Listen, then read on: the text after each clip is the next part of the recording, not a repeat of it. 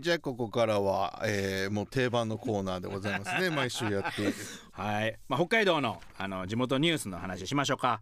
えっ、と今回もちょっと見つけてきましたこれねめちゃくちゃいいよ。すごい夢のある話、えー、こちら鮭のふるさと千歳水族館が館内でやってみたい。千歳水族館ってあれじゃないの？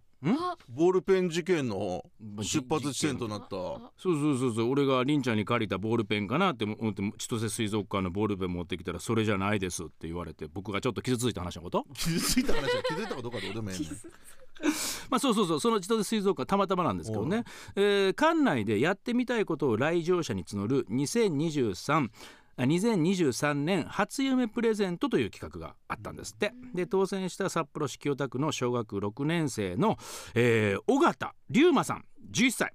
えー、この方がですね23日、えー、菊池館長の案内で館内を見学したと。いうことなんですね。っていうのはこの、えー、尾形くんがその初夢プレゼントで館長と一緒に館内を巡りたいですっていうのを出してたんですって。で応募が445人いたんですけどもその中から4組5人が当選したとそのうちの1人が、えー、この尾形くんだったということなんですね。で尾形さんは館内や魚や動物バックヤード施設の役割などの説明を受けた後研究用の魚や稚魚を育てている飼育棟を見学したと。えー、紅鮭はどこの川で見られるんですか？酒やヤマメの稚魚の、えー、反転模様は大きくなると消えるんですか？と積極的に館長さんに質問して、えー、楽しんでたってまあ普段入れないところも館長さんに案内してもらったっていうめちゃくちゃいい話でしょ？どう？かのこういう話聞いてみて。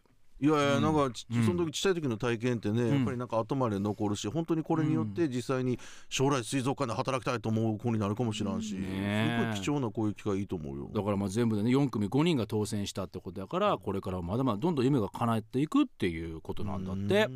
だからねこれからも鮭のふるさと千歳水族館で子どもたちのいろんな夢が叶えられていくんでしょうね。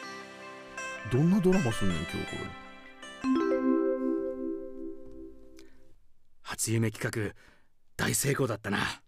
この後もどんどん叶えていくぞ。他にどんな夢があった？はい。鮭の背中に乗ったまま一回潜ってからジャンプしたい。です。よし。じゃあそれにしよう。あでもちょっと待って。うちに子供用のウェットスーツがないな。そこじゃないよね、うん、残念だが他の夢にしよう。はい。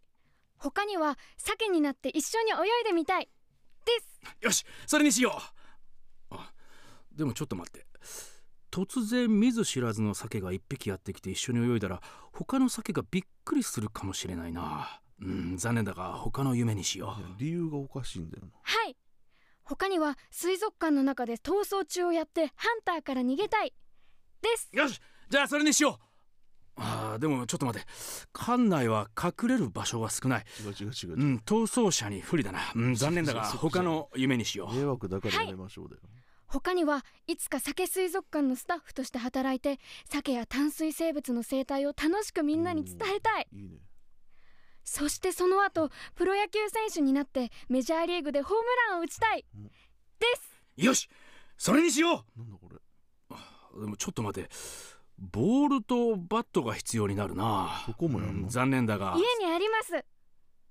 大丈夫です。そうか。館長この夢で決定ですね。ああ。でもちょっと待って。この夢本当に叶えられるんですか？いいか？夢は叶えるものじゃない。その手で掴むものなんだ。はい。酒水族館からメジャーリーグでホームラン。これが本当のトラウトサーモンだな。館長さすがです。よしこれから忙しくなるぞまさかの。うわうわ大谷翔平選手と最後のあの伝説の戦いしたトラウト。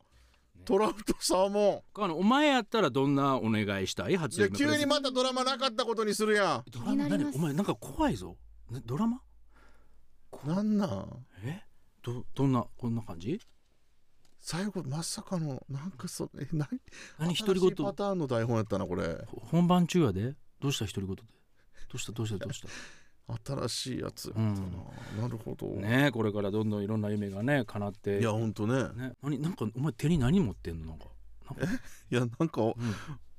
あなたたちお二人がなんかずっと今見て喋っていたうん「鮭水族館で叶えたい夢」というタイトルが書かれたコント台本を今見ています。本？当だよ何どんなのが書かれてるのそれ？そしたらうんもともとその相沢先生が書いたであろう台本をうん。藤尾くんうん。めちゃくちゃ書き込んでますね。何が見えてんのお前？いやえ？これね今日打ち合わせめっちゃ長かったんだよなんか。うんうんうん。聞くよ聞くよ。どうした？すげえな。うんこうやってやってんだ。トラウトサーモン。トラいや別に特に感想はないわやっぱり。別に別に感想はなかった。はい。ということでちょっとごめんなさいね。あの川野くんなんか整理がなんかつかなかったことあるみたいな。のでごめんちょっとちょっとちょっと脱線しましたけども。もし皆さんもねこういう北海道のなかなか普段取り上げられないようなね心温まるニュースがあったらぜひぜひ教えてください。以上です。オクラホマの日曜スピリッツ